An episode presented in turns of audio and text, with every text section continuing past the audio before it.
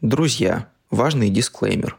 В этом выпуске упоминаются названия препаратов от тревожности и депрессии. Пожалуйста, помните, что нельзя принимать подобные таблетки без рецепта от лечащего врача. Будьте здоровы и берегите себя.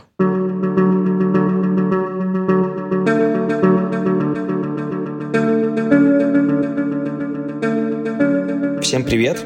Это Миша Смирнов и подкаст «Дождь смоет слезы». В этом подкасте я откровенно болтаю с самыми разными людьми о том, как они переживают сложные периоды в жизни и справляются с трудностями. Пожалуйста, поставьте оценку этому подкасту на любой из подкаст-платформ, например, в Apple подкастах или на Яндекс Музыке. Это очень помогает в продвижении. Сегодня у меня в гостях классный гость Леша Кочнев. Леша, привет. Приветики, приветики. Расскажи, пожалуйста, немного о себе. Окей, okay, я маркетолог, наверное, больше диджитал-маркетолог. Занимаюсь маркетингом, наверное, последние лет семь. В разных компаниях, в разных рынках, теперь уже в разных даже странах. Когда мы с тобой готовились к этому выпуску, ты поделился, что ты очень давно живешь с депрессией. Расскажи, пожалуйста, когда ты понял, что у тебя депрессия, как это вообще началось, какова твоя история? Ну, давай так, если говорить о том, когда я понял, что у меня, типа, что-то похожее, это, наверное, было лет пять, может быть, шесть назад. Забавно, почти что совпадает с началом моей карьеры.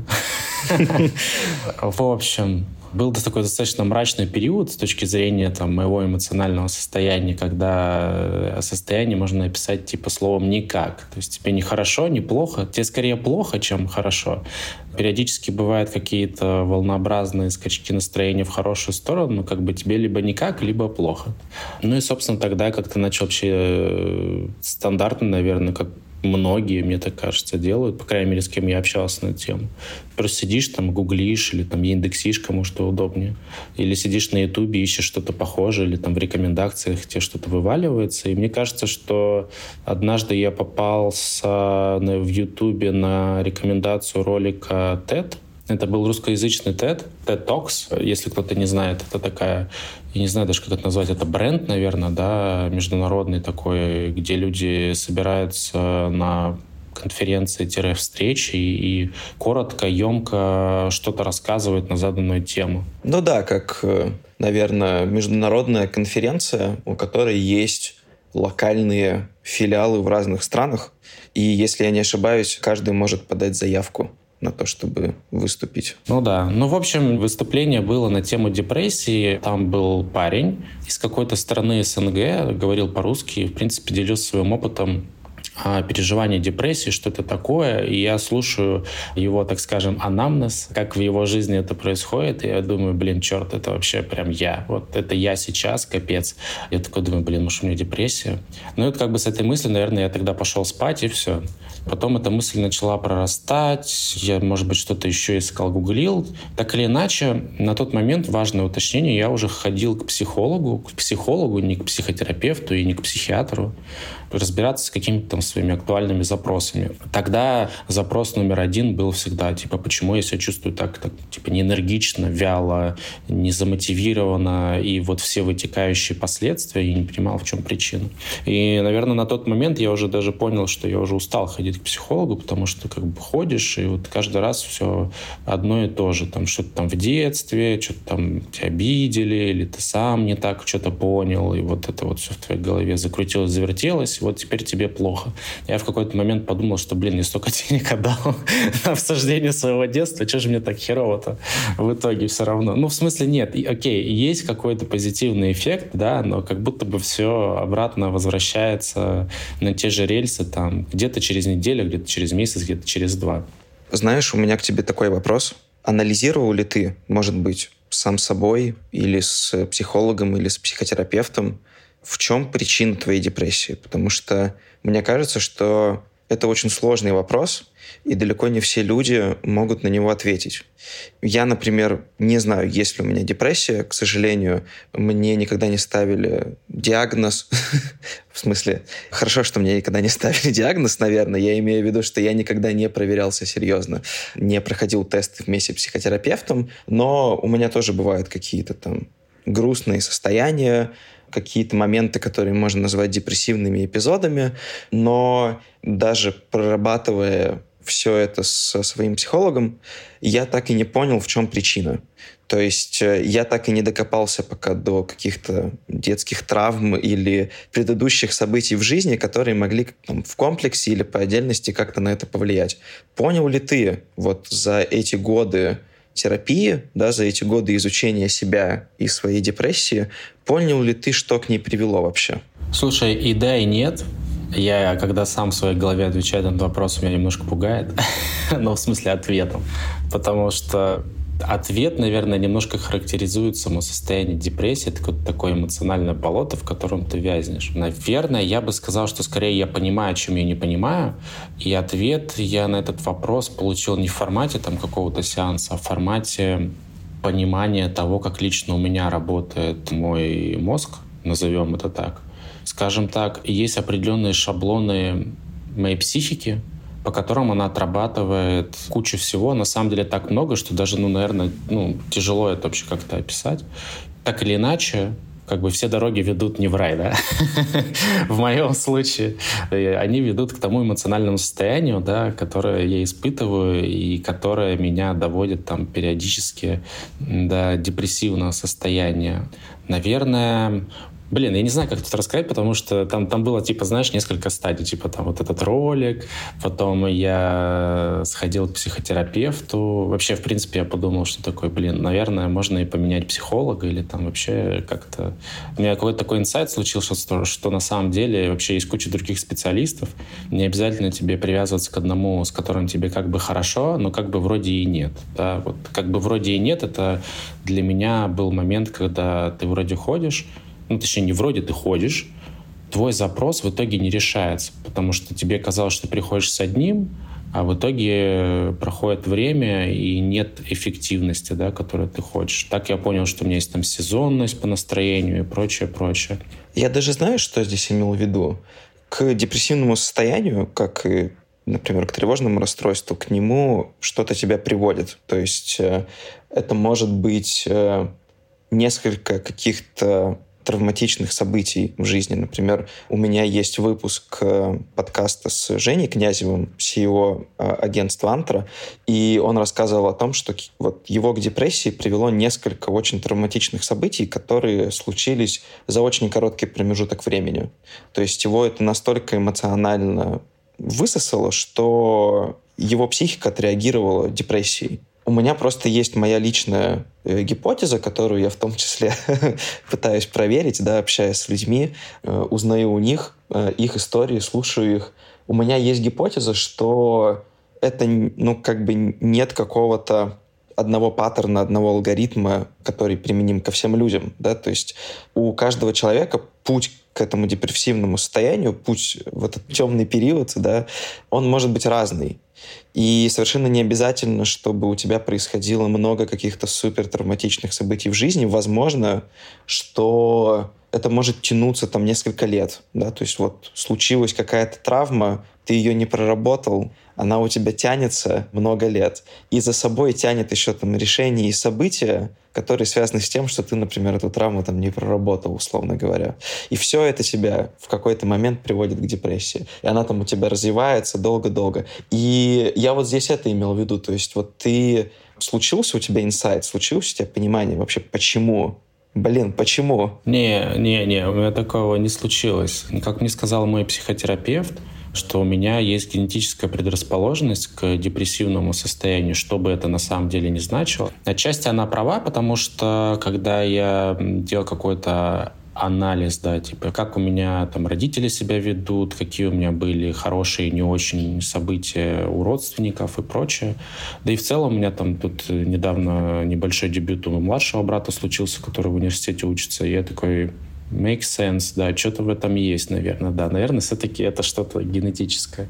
Но, с другой стороны, потом, когда уже дойдем до вопроса, связанного с, там, с таблетками, я бы сказал так, что в целом есть возможность, по крайней мере, я в нее верю, даже несмотря на то, что там мне психотерапевт говорит, что это генетическая история, да, научиться дружить со своей психикой, своей головой в хорошем смысле этого слова так, чтобы не попадать в эту петлю, назовем это так, да, по которой ты раскручиваешься до вот этого вязкого состояния, которое можно по-разному называть. Апатия, там, я не знаю, не знаешь, куда себя деть, вот это вот все. Да, маята, апатия, грусть. Можно называть как угодно. Да, да, да, да, да. Ты сказал про генетику, ты сказал о том, что у тебя в семье есть похожие кейсы, и на самом деле я вот тоже сейчас словил некий инсайт, потому что в моей семье, ну, опять же, я не знаю, есть ли у меня депрессия, еще узнаю. Надеюсь, что нет, но посмотрим. И у меня, например, мой родной брат, он тоже склонен к каким-то к грусти, к апатии, э, каким-то вот э, состоянием, когда ничего не хочется, вот что-то хочется, но непонятно что. Все из того, что у тебя есть, вот как-то ничего не хочется. И я сейчас подумал, блин, может быть, это реально генетическое, может быть, это реально не потому, что там, ты что-то не так сделал или что-то случилось, а потому что ты таким уродился. Это такой рок. Слушай, ну э, тут, тут такая история, что и как бы и да, и нет. Я, может быть, просто хочу верить в то, что типа это не генетическое, не знаю. Просто когда мы обсуждали, там ряд вопросов не задавал специалист, она такая, типа, вот когда ты себя помнишь, типа, на коне, условно. Когда все было круто, когда ты там не грустил, когда ты, короче, не испытывал весь тот набор негативных переживаний, которые тебя приводят туда, где ты есть сейчас. И я такой, блин, сижу, ну реально пытаюсь понять, что я понимаю, что у меня просто как бы каждый год есть периоды, когда я вообще не на коне ни разу. Ну, реально, когда просто приходится собираться по частям, когда ты... Как будто бы, знаешь, это состояние похоже на то, что ты много работаешь, да, в какой-то момент ты начинаешь на волевых переть, вот. А у меня в жизни бывали периоды, когда я на волевых э, существовал просто, там, не знаю, в школу ходил, типа ну, вот такое. Там сидел на уроках, там, не знаю, что делал.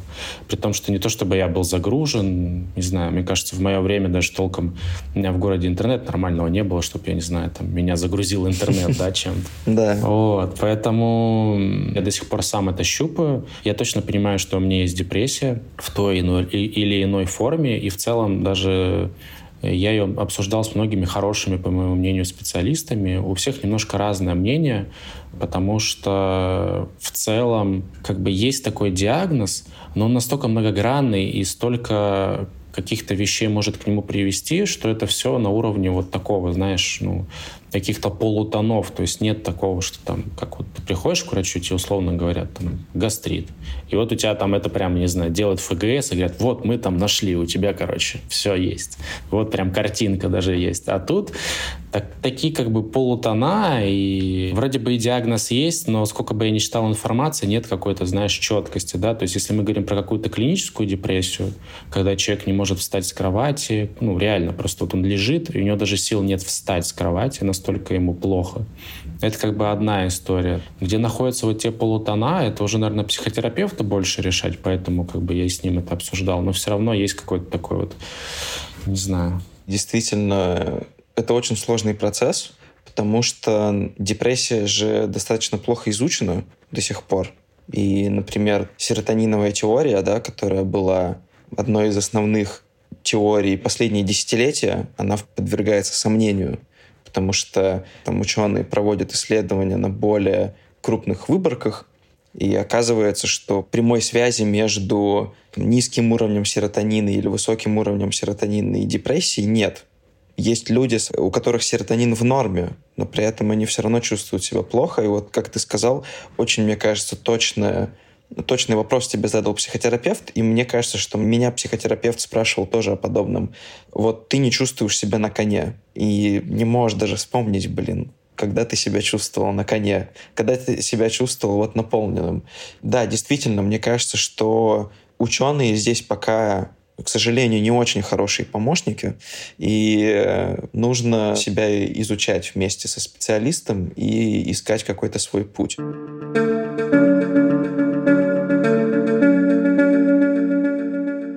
Как ты считаешь, как ты для себя понял, какой самый лучший формат общения с психологом или с психотерапевтом и с психиатром для того, чтобы работать со своей депрессией и, соответственно, выходить на ремиссию? То есть вот кому в первую очередь нужно идти? Слушай, ну, э, давай, наверное, вообще поговорим о том, кто такой психолог, психотерапевт и психиатр, да. Психолог в целом, он может и там быть аттестованным, может быть с образованием и прочее. Наверное, человек, который занимается с тем, чтобы помочь тебе разобраться с твоими текущими какими-то когнитивными косяками в голове, которые мешают как именно мешает, это каждый сам решает. Ну, я не знаю, там кому-то слишком хорошо, кому-то слишком плохо и так далее. Вот. Психотерапевт — это как психолог, только он тебе еще таблеточки может выписать рецептурные. Вот. И в зависимости от э, локации, где ты находишься, они могут быть как по рецепту, как в России, да, например, если мы говорим про антидепрессанты, транквилизаторы и все остальное, так и без рецепта, если мы говорим про какую-нибудь Турцию. А если мы говорим про психиатра, то психиатр — это человек, который уже работает непосредственно с клиникой, что я подразумеваю под клиникой? Это когда есть э, какое-то крепкое состояние у человека, которое нуждается в лечении стационарном. Я, может быть, конечно, сейчас глупость сказал, но у меня какое-то такое впечатление, да, то есть психиатр, во-первых, может выписать покрепче препараты, он может назначить стационар, то есть человек там ложится, не знаю, пару раз в году, вот условно осень там, весна ложится и там пьет таблеточки, может, какие-то процедуры делает. И вот как бы такое состояние там нестабильности, шторма какого-то внутреннего он там проводит вот в этом месте. Ну, а, собственно, дальше потом существует. Причем это может быть как-то отражено в его, условно, документах, а может быть и не отражено, да, то есть вплоть до инвалидности, условно говоря, потому что там я знаю такие примеры. А, мне кажется, что отличие еще психиатра от психотерапевта и психолога что психиатр работает еще с широким спектром разных э, психических проблем, да, там, вплоть до совсем серьезных, вроде шизофрении. Я надеюсь, что нам до них еще далеко, поэтому вернемся к более приземленным. Ну, кстати, вот на, насчет, насчет, например, э, каких-то глубоких состояний с точки зрения биполярных, да, по-моему, расстройств, там уже, скорее всего, нужен психиатр, да. Да. Там гештальтерапия вряд ли поможет. Ну да, там стульчики переставлять и, и ругаться на маму воображаемо да. уже не поможет. Да. Не, не то, да. А вот э, с кого ты начал? Кому ты в первую очередь ходил? Я, мне кажется, все всегда начинают со своих там друзей, знакомых, с кем-то обсуждают, потом становится понятно, что как бы что-то не помогает. Я достаточно долгое время ходил и продолжаю сейчас ходить на сеансы к психологу по мере надобности.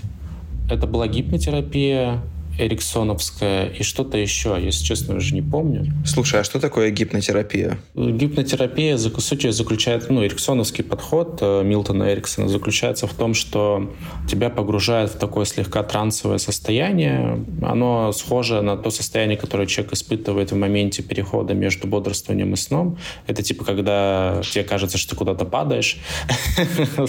Типа такого. И в этом состоянии, в таком а полегче работать работать с, э, как, как это называют эти специалисты, бессознательным, да, и что-то оттуда там вытягивать. Условно говоря, какие-то воспоминания, такой травмирующий опыт. Ну, я называю это каким-то таким воображением, да, типа, и в нем вы пытаетесь там эти условно проводки, которые неправильно стоят и причиняют тебе какой-то дискомфорт в жизни, да, переставить местами в надежде на то, что там потом тебе будет лучше. Вот, и зачастую было лучше, да, но просто в какой-то момент э, я столкнулся с тем, что, ну, как бы окей, ну сколько можно уже провода-то тыкать в разные стороны, уже все, все комбинации перепробовали, что-то не то все равно. Если честно, я уже не помню, то ли я сам пытался найти психотерапевта, то ли я у своего психолога спросил, и мне посоветовали женщину в Петербурге, я пошел к ней. Прихожу, там она задает стандартные вопросы. Я, если честно, я даже понимаю некоторых людей, почему они не хотят менять специалистов, потому что каждый раз проходить вот эти вопросы, на, особенно на первом сеансе, ты такой думаешь, да господи, сколько уже можно задавать одни и те же вопросы.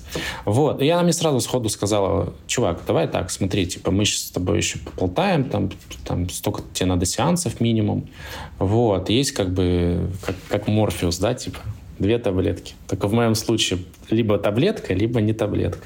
Вот, давай, типа, вот мы тебе выпишем, попробуешь вообще, попьешь хотя бы неделю, да, даже если тебе будет не очень. И как раз она сказала, приходи через неделю, пообщаемся, посмотрим, как можно скорректировать, там, убрать вообще больше таблеток сделать или вообще другие тебе выписать. Я такой, окей я помню, что вот я сходил там в аптеку рядом с домом, купил там эти таблетки по рецепту. Конечно же, на меня косо смотрела провизор, какая-то там старая тетка. Мне кажется, у многих ребят, у кого есть опыт покупки таблеток, любых рецептурных, вообще даже самых простых, на самом деле. Даже если у тебя, не знаю, поясницу защемило, тебе выписали релаксант. Вот начинается странный вопрос, только наши ровесники обычно их не задают. Да, мне про такое рассказывали, что действительно очень часто провизоры косо смотрят, какие-то, да, задают вопросы, что-то вроде, а вы не слишком ли молоды для таких таблеток? Но мне почему-то в этом плане повезло. Я не принимал никогда антидепрессанты, но я принимал антитревожные транквилизаторы, всякие рецептурные мышечные релаксанты и прочее, потому что у меня с этим с детства проблемы. И мне как-то везло все время. Причем большую часть этих препаратов я покупал в России, потому что большую часть жизни я прожил в России. Поэтому и вот у меня как-то не было такого опыта, что на меня косо смотрели. Обычно все было вполне быстро, нормально. Взяли бумажку, выдали препарат, вот, и пошел дальше. Но я слышал много историй, да, и вот интересно, что у тебя тоже такой. Слушай, я как-то стараюсь всегда это в юмор выводить, такие какие-то моменты, которые могут немножко травмировать. Ну, потому что иначе слишком серьезно, если к этому относиться, это, мне кажется, только хуже будет. В общем, в Петербурге у станции метро Петроградская есть вообще самая дешевая аптека с подобного рода препаратами. И я несколько раз там покупал таблетки, потом подумал, что я ради 100 рублей типа буду туда ездить. Но для кого-то это деньги. Я наблюдал, как вот там стоит провизор за стеклом. Ей, видимо, надо попить что-то поспокойнее. И вот и перед тобой очередь вообще. Ты такой смотришь там. Этот кричит материться на нее. Ну, в смысле, как я не знаю, как это, синдром Торрет или как там это называется. Да, да, Потом да. кто-то сидит, стоит вот так вот весь, короче, ну, то есть ты понимаешь, что ты в нужной компании в нужном месте. Пришел по адресу. Да, вот. А возвращаясь к тому вопросу, ну, собственно, я попробовал, э, по-моему, это был сертралин, если мне память не изменяет. По-моему, в Америке он вообще Прозак называется, если мне память не изменяет. Да, Прозак — это знаменитый, который фигурировал в замечательном сериале «Клан Сопрано» или Сопранос. Да, Там да, главный, да, да, да. главный герой, да, он как раз пил прозак. Вот, и я попробовал, выпил, мне стало хорошо, походил еще несколько раз к психотерапевту, и мы увидели в этом позитивную тенденцию.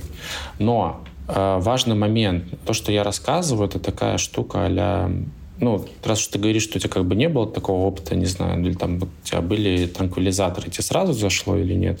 Знаешь, почти сразу. Ну, мы с тобой счастливчики. Да, да, причем даже атаракс, он достаточно, ну, легкий, то есть его прописывают иногда даже детям, там, в маленьких дозах, но при этом все равно у него лист побочек, он очень длинный, там зачитаешься.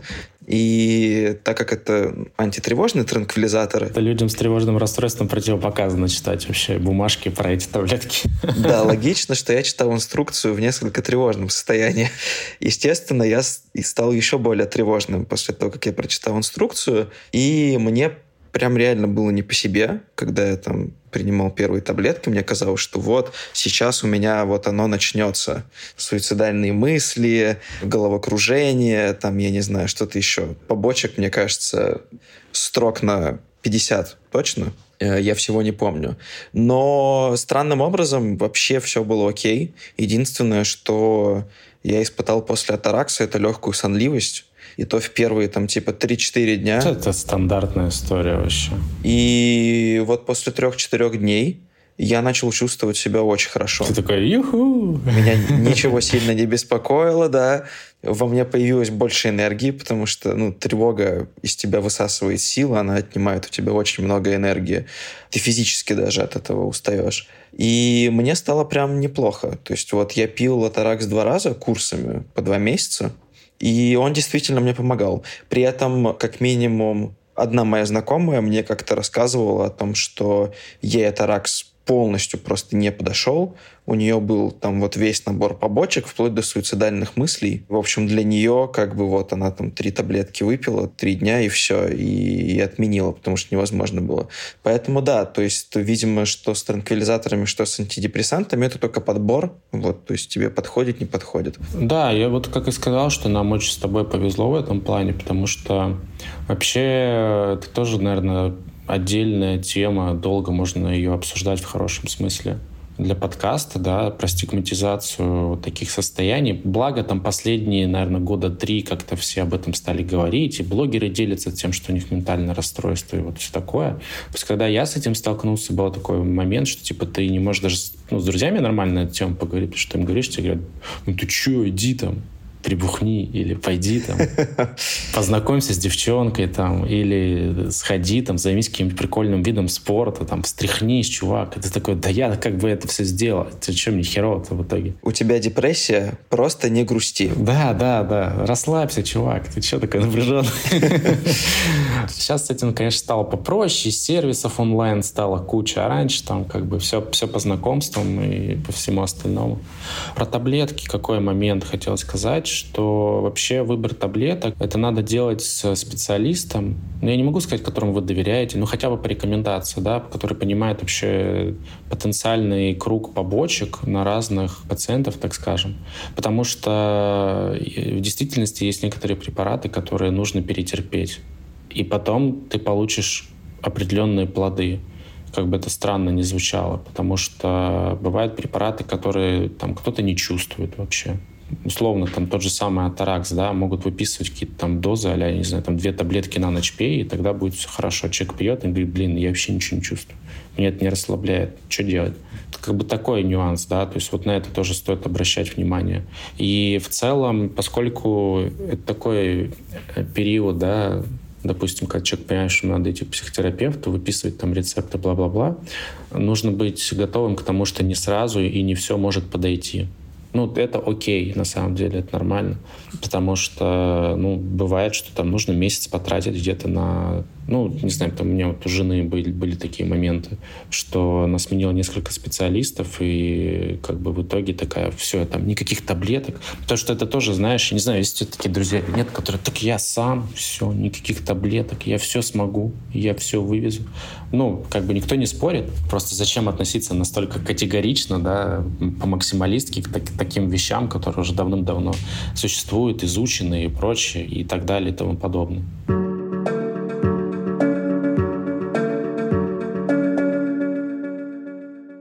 Знаешь, у меня сразу к тебе появился вопрос в контексте стигматизации именно приема препаратов, но и в целом, на самом деле, стигматизации каких-то психологических проблем, на которые ты не можешь повлиять, которые у тебя есть. Ты работаешь в маркетинге, и с одной стороны, э, маркетинг, IT, ну, digital в целом.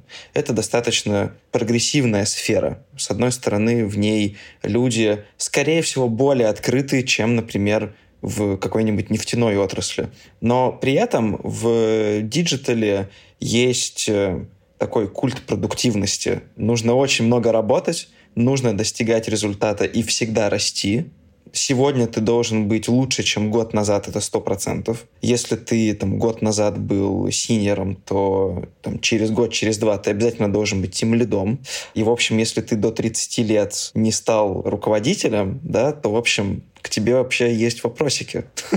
И при этом ты очень открыто об этом говоришь. Я так понимаю, что ты с самого начала этим открыто делишься со своими знакомыми, да? То есть ты этого не стесняешься. Да, да. Да, просто мой вопрос э, в том, влияла ли эта откровенность как-то на твою работу, на отношения с коллегами, на отношения с руководителями, там, не знаю, с нанимающими менеджерами, в общем, вот со всеми вокруг тебя, вот в этом некотором культе продуктивности и атмосфере, что вот все должны работать и ежедневно достигать классных результатов. Да, есть такой культ, и он э, вырос просто в какой-то абсолют, когда был ковид и все сидели дома. Я не знаю, там, замечал ты по себе или нет. По крайней мере, это я тогда работал еще в Setters э, во время ковида. Мы с ребятами прям созванивались, когда еще все сидели, боялись на улицу выходить. И обсуждали, что, блин, капец, как много мы работаем. То есть у тебя вообще нет времени на смолтоки, нет на вот это вот перезагрузиться, как там поболтать у кулера, как мы это называли. А если мы говорим про какие-то там культы роста куда-то, что-то, пятое, десятое, двадцатое, наверное, спустя годы начинаешь на это смотреть попроще, потому что не то, чтобы я там каких-то сверхвысот достиг в карьере, а, просто начинаешь на это смотреть в формате типа, ну, что, типа тебе надо, а что нужно компании, в которую ты приходишь, как бы, насколько это все мэчится, потому что, условно говоря, если нет каких-то личных границ, и вот все, про что я сейчас говорю, это вот, наверное, больше про психолога, да, про какие-то принципы вообще базовые собственной устойчивости, там, собственного ресурса и так далее. Потому что как бы все, что вокруг происходит, это, конечно, классно. Вот я не знаю, там вот я живу в Дубае сейчас.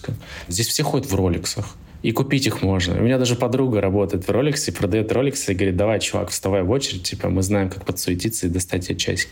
И я вот думаю, нахер оно мне вообще надо? Ну вот я просто привожу супер банальный какой-то пример. Вот то же самое с работой, со всеми этими грейдами и прочим.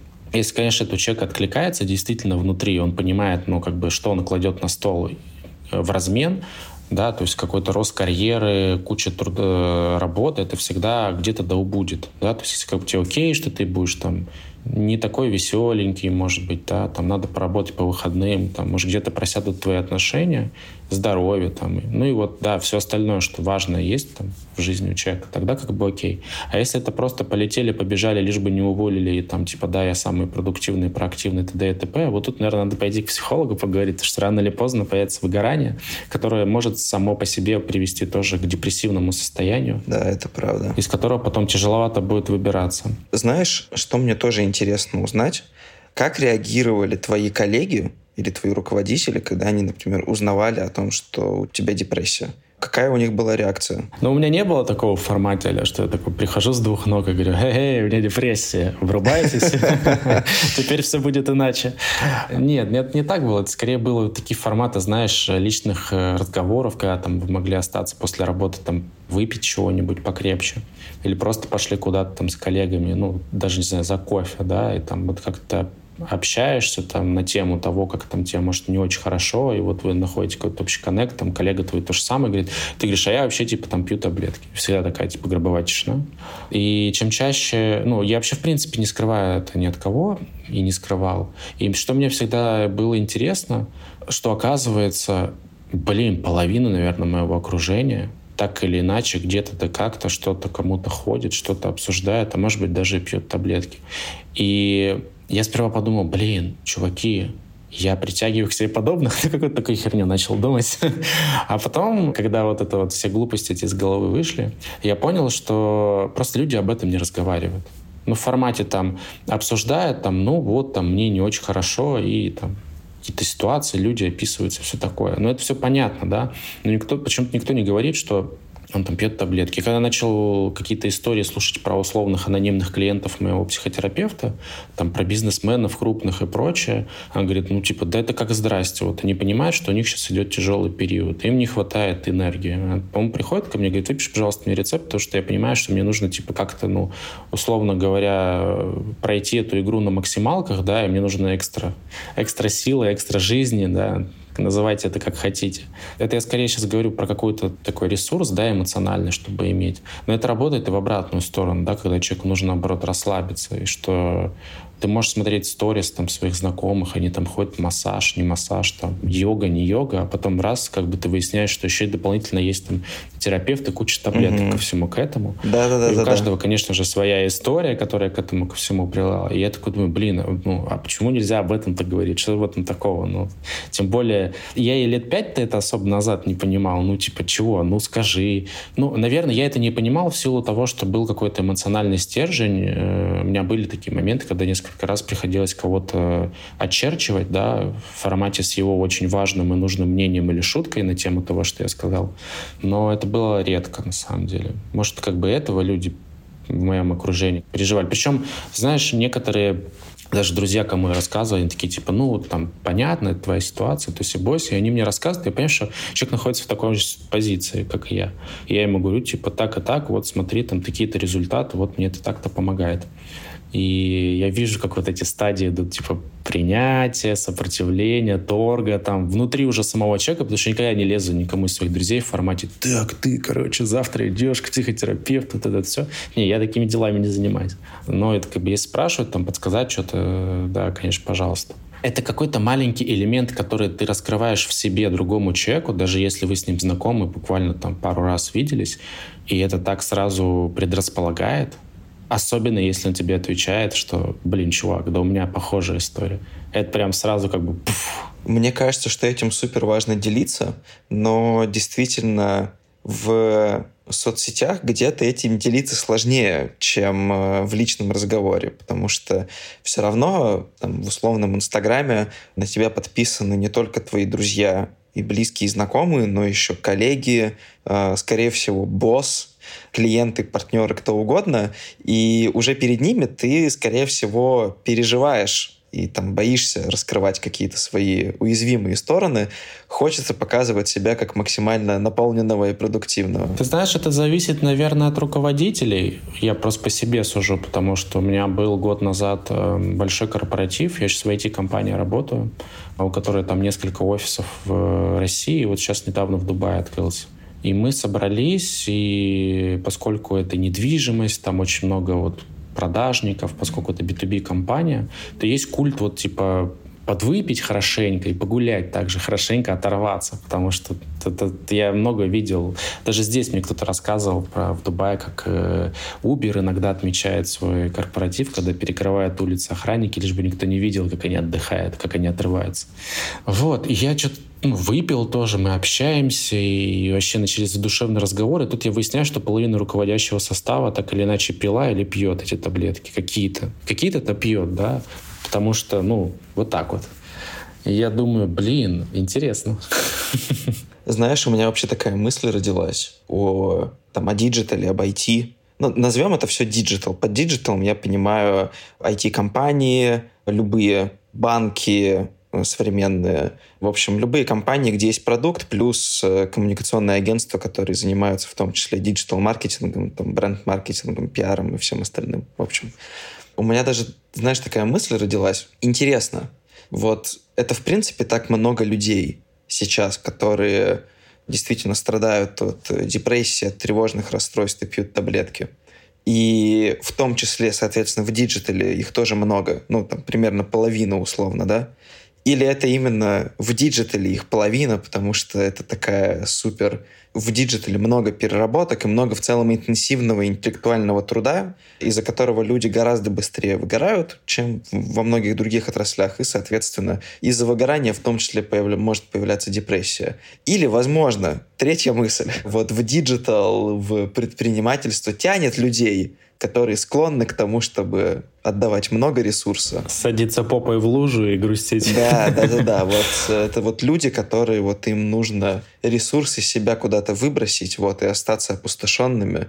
Ну, окей, это такая немножко поэтичное, да, эмоциональное описание я, конечно, в большей степени имею в виду, наверное, вот эту некоторую, некую генетическую предрасположенность да, к такому психическому состоянию, когда ты отдаешь чему-то много ресурса, это может быть в никуда вообще, да, и при этом ты остаешься опустошенным и грустишь. Это может быть, ты можешь этот ресурс отдавать на работе, да, если ты работаешь вот где-то в э, digital е, либо ты можешь этот ресурс отдавать просто в пустоту, да, если у тебя там тревожное какое-то то у тебя, ну, из тебя просто эту, этот ресурс, эту энергию высасывает в никуда. И вот интересно, какой вот из этих трех э, сценариев более правдивый или менее правдивый, потому что ощущение, что, ну, вот факт есть, интересно причина этого факта. Я могу точно опровергнуть это, потому что, видишь, я заканчивал инженерный институт. Я вообще инженер по своему образованию гражданского строительства. Я общаюсь до сих пор с несколькими своими одногруппниками, и я такой, чуваки, да у вас что-то есть. У вас что-то есть, у вас что-то можно найти. А, либо кто-то уже нашел. Про своих одноклассников, как конечно, не скажу, не скажу наверняка, да, но я знаю, что там часть из них, с кем я сейчас до сих пор хорошо общаюсь, они ходят так или иначе к разным специалистам. Может быть, какая-то вообще супер такая абстрактная мысль, да, что настолько все вокруг нас сильно меняется, и нас воспитывали под какие-то другие скорости, что как бы психика немножко сыпется, да, моторчик в голове такой, и -и -и -и ну, как Волк Уолл-стрит, они хорошо это описывали, что будет, если твой моторчик перегреется. Есть два секрета, как преуспеть в брокерском деле. Первый секрет. Надо, брат, расслабиться. Да. Ты дрочишь? Что? Драчу ли я? Да? Да, я драчу, да. Ты только подумай, в голове одни цифры с утра до ночи. Угу. Десятичные дроби, высокие частоты. Бац, бац, бац, бац. Э, э, э, Все эти, сука, цифры. Все это очень отравляет наше серенькое вещество. Угу. Надо кормить коника, чтобы кровь не застоялась. Угу. Держать ритм ниже пояса. Это не я придумал, это медицинский факт, поверь. Угу. А иначе ты перегреешься, склеишь шаловливые лапки и пойдешь нахрен ко дну. Или еще хуже, я и такого навидался. Тебе сорвет резьбу. Есть очень много фома в нашей жизни, как мне кажется.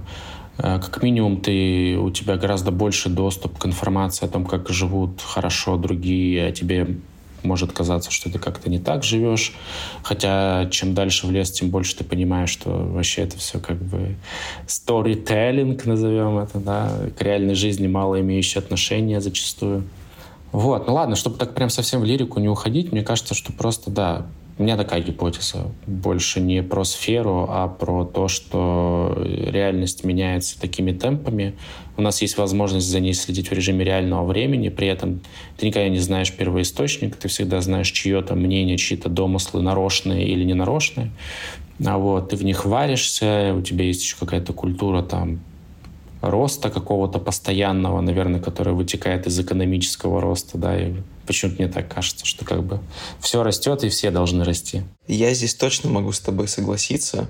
Мне кажется, что миллениалы, ну, то есть мы, мы и немножко постарше, это, конечно, самое, наверное, сломанное поколение из всех, которые мы знаем ну, в нашем столетии, потому что мы росли в одном мире, а взрослыми стали в другом. Ну, то есть начало нулевых — это совсем другая реальность, абсолютно. А зреем вообще в третьем, я бы да, сказал. Да-да-да. А стареть в каком начнем? Страшно себе представить.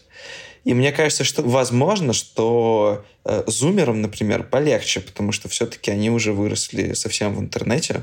Для них как будто бы такие скорости могут быть более привычными, потому что, например, я только в старшей школе зарегистрировался во ВКонтакте и вообще начал понимать, что такое интернет, соцсети и так далее. То есть до начала 2010-х я в интернете присутствовал, ну, очень условно и не так уж и много.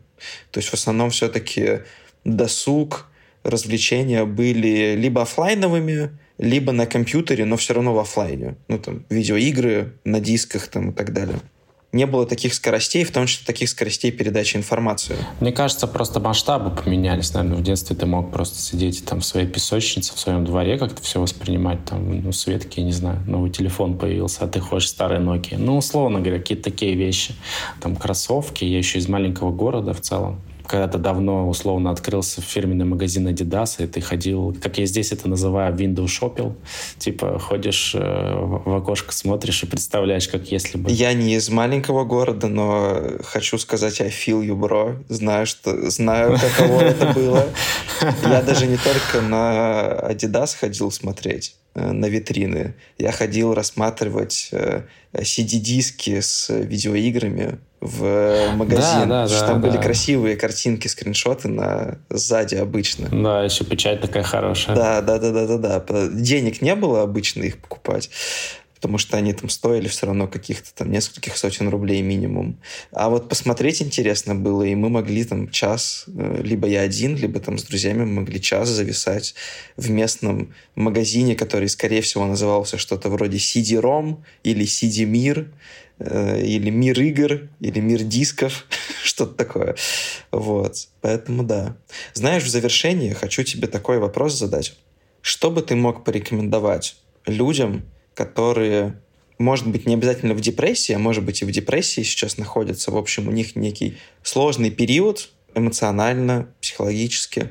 Что бы ты им мог порекомендовать по своему личному опыту а, для того, чтобы все равно, несмотря на все трудности, несмотря на эмоционально тяжелое, темное состояние, как можно находиться в ресурсе, не терять себя и как себя поддержать в том, чтобы прожить вот этот период, этот эпизод, и из тьмы все равно найти путь к свету. Я думаю, что если мы находимся в шаге ноль, и человек думает, есть ли у него депрессия или нет, скорее всего, есть. И надо идти к специалисту. Вопрос какому, это уже как бы другая история. Э, благо сейчас есть куча платформ, рейтинги, рекомендации знакомых. Если надо пить таблетки, я бы советовал пить таблетки. Даже если вы против, было бы неплохо попробовать. Тут в этом ничего такого плохого нет, чтобы сделать какие-то свои выводы. Потому что таблетки помогают ускорить процессы, назовем это ремиссией. Ну, то есть давай так, без таблеток у тебя условно супер в вакууме берем пример. Без таблеток полгода, с таблетками два месяца. Как бы зачем полгода мучиться, ну, искать в себе частички воли, да, там, последние клетки серотонина, да, когда можно как бы ну, ускорить процесс. Я не знаю, по крайней мере, мне это близко, да, быстрее это все делать. И, наверное, еще такой совет — пытаться понять, а как вы вообще пришли в это состояние с психологом, с психотерапевтом, с кем угодно, самостоятельно наедине с дневником и так далее и тому подобное, пытаться находить те ритуалы, те какие-то шаблоны поведения, которые приводят к разбитому корыту, потому что это, это вообще на самом деле может быть что угодно. Это может быть и цепочка поведения, это там общение, не знаю, хоть с родителями, как, как ты сам себя ставишь перед работодателем, перед близким человеком потому что здесь может быть гигантское количество мест, где ну, ты сливаешь свой ресурс, а как бы в целом ты находишься в состоянии, когда у тебя этого ресурса очень мало. Да, это как, давай представим iPhone, у которого 20%, но он почему-то решил еще дать зарядку там MacBook. Я сутрирую. Вот такая штука, да. То есть в целом уже этого будет достаточно, да. Не буду говорить, что типа там вот, там, когда-то станет лучше, и вот надо там надеяться на все такое. На самом деле, если вам кажется, что у вас есть проблема, вам не кажется, скорее всего, 9 из 10 она у вас есть. И надо с этим что-то делать. А вот что делать, это уже идти к специалисту. Если надо поменять специалиста, не бояться ничего там страшного нет, быть к этому готовым. То же самое с препаратами. Не закрываться от этого и попробовать, быть готовым, что не сразу может это подойти. Вот. Ну а дальше только время сделает суть дела. Ну и, собственно, если еще к этому добавить момент того, что пытаться вообще рефлексировать, почему я так реагирую на какие-то вещи, зачастую негативно, да, как я вообще к этому прихожу, или хотя бы для начала найти, попытаться научиться делать зазоры между стимулом и реакцией, вот это вообще будет уже такая интересная история, да, почему, я не знаю, там, я еду за рулем, и я срываюсь на кого-то постоянно, да, как, а как, как сделать так, чтобы, я не знаю, хотя бы две секунды я сделал глубокий вдох, вообще переключился, ну, то есть какие-то такие вещи, да, потому что в них, в эти моменты я, я, например, по себе сужу, я могу понять, что я, например, все, я выдохся, надо сделать перерыв, не знаю, от работы, от погоды, от кого угодно, короче. Ну, вот. Так что вот, наверное, такие советы, мне кажется, их хватит там за глаза. А все остальное это уже вопрос э, индивидуальной терапии, каких-то подходов и времени. Это очень взвешенные, спокойные и разумные пожелания. Берегите своих близких. Да, мне хочется пожелать нашим слушателям. Берегите себя, близких тоже важно беречь, но себя особенно важно. Будьте здоровы, и несмотря на все трудности, не забывайте про то, что свет, он где-то всегда есть, даже если это совсем маленький лучик, который теплится где-то далеко. Не бойтесь к нему идти. Обязательно все будет хорошо. Леш, спасибо тебе большое за разговор. Спасибо, что позвал. Пока-пока.